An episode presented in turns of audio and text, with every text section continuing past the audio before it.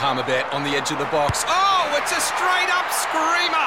Download our app today and enjoy straight up screamers this FIFA World Cup with great odds, great promos, and same game multi at Palmerbet. Gamble responsibly. For gamblers' help, call 1 800 858 858. On Real Adventures, it's time to get all aboard for Dometic Mobile Living Made Easy. Welcome back to Real Adventures. It's time for All Aboard, thanks to the Dometic CIB 26 cooler bag. Keep food and drinks cool on your adventures.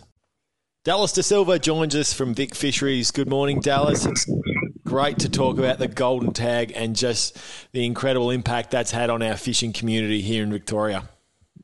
Oh, thanks, Red, and thanks, Paddy. It's great to be with you again. And yeah, it's been fantastic to, to see the golden tag announcement by the minister uh, for fishing and boating, Jaala Pulford, last month, and uh, it's up and running. And yeah, we've already had a lot of fish caught and tagged and prizes claimed. It's great to see people out there getting back out into these fire affected communities in the northeast and in Gippsland, uh, catching a fish, and yeah, it's really great to see. Dale, firstly, how did the whole golden tag come about? What was the discussion that was made to come up with it? We know we've seen things, Pat, in the Northern Territory with the uh, million dollar bar and things like that. Now, how did who, who come up with the idea? Who actually gets all the glory for it? yeah, it was it was an idea that um, we, we sort of talked about. How can we help uh, with the bushfire response um, and the recovery? Uh, and the government uh, saw it as a great opportunity. So the government uh, gave us the, the all clear for that very quickly and said, "Yep, we've got to do this. And um, Minister for, for Fishing and Boating, Jaala Pulford, announced it uh, on the steps of Parliament um, with a lot of media there and a lot of rec fishers. And it's just been so well received by the community. Um, and so, yeah, it was officially announced. It runs for 12 months as well. That's the, um, the other important point. So now this is going to continue for, you know, it goes up until the end of February next year. And there's still a lot of fish out there that are tagged, waiting to be caught. So um, it's been great to see the start to it, but what's even better is it's going to continue for the you know the next 11 months.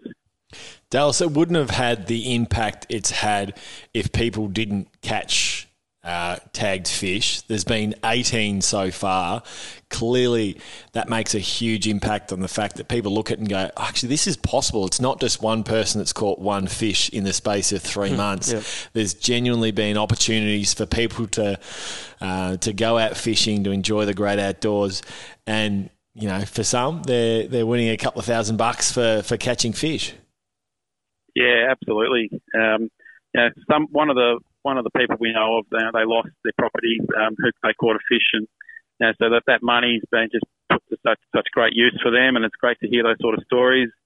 Uh, also, a fella caught a, a nice cod up in the northeast just before the competition started, and you know, he he rang us up and he and he let us know, sent us a photo of the fish, it was tagged and everything, and said, "Oh, look, I've, I've let it go, and hopefully someone will catch it when the competition starts." So there's been some great stories out of this, and it's really it's been amazing, I've got to say, and uh, it's gone gone as good as we could have hoped, and just to see the smiles on on people's faces, and, and also the government saying you know that recreational fishing is so important in rebuilding these communities and and the jobs and the economy out in these areas that the government's looking to recreational fishing as one of the major drivers to do that is um, is really fantastic. Dal, I want to know who the people were that were lucky enough to go catch a thousand fish to be able to put the tags in them? yeah, that's a good question. And, yeah, we had a few people putting a hand up to do that work internally in, in the VFA, I can tell you. but, um, but all credit to Craig Ingram. Um, Craig Ingram led this, uh, this whole project and organised uh, the people to go out there and catch it, catch the fish, tag the fish. We had a lot of support um, from the Arthur Rylah Institute, the scientists there, uh, helping us catch fish and tag fish because, as you'd imagine, you know, the, the, the actual manual exercise of catching a thousand fish and tagging each one individually and then letting them go and looking after the fish carefully and proper handling and release and all those sort of things that that we did really um, diligently um, was a big exercise. But um, Craig Ingram in the VFA uh, oversaw the whole project and did a great job. Dale, uh, as rec anglers for 2020, what can we look forward to from Vic Fisheries this year uh, and what you're going to implement uh, throughout the year that's going to help uh, rec anglers really enjoy their time out fishing?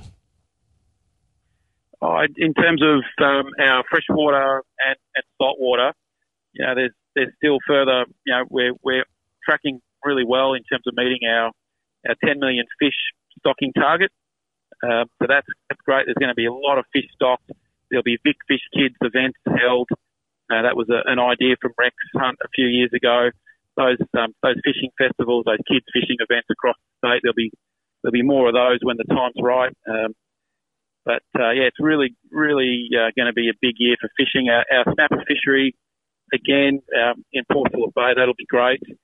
Um, the Murray Kite is still going really well up in the northeast as well, and on the Goulburn. Uh, been lucky enough to get up there and catch a few cod. You know, the yellow belly is still about. Uh, we'll be into trout season soon.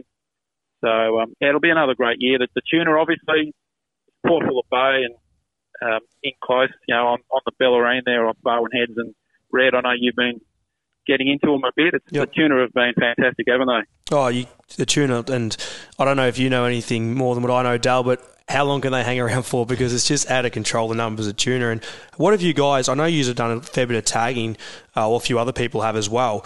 Where do you think the fish have come from and how, look, it's a stupid question, how long is a piece of string, but how long do you see them staying for as, as in, in, the, in the VFA? Yeah, uh, we've, you know, we've done a lot of uh, done a lot of work on this the last few years with working with CSIRO and uh, who do the, the, the, stock assessment for tuna here in Australia. And know, they're seeing some really good good results, good recruitment of fish coming through. Um, I think it's just a sign of how well the fishery is being managed internationally and how you know the countries uh, are all doing their bit to manage their catches within their quotas. I think um, commercially, I think that's that's been one of the real success stories um, for tuna. Um, yeah, and, and, you know, similar here, we've had the kingfish uh, resurgence in last few years. You know, it wasn't that long ago that the kingfish were, were pretty hard to find and pretty thin, but you know, the kingfish have really come back as well, which is which is awesome news for anglers.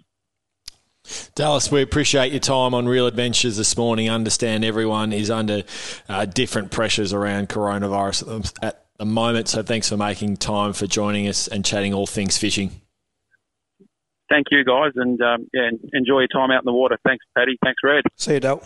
Dallas D'Silva joining us from Victorian Fisheries Authority. It's a it's a really interesting time for the government uh, when it comes to coronavirus, the impact that's going to have on the fishing industry, Redmond.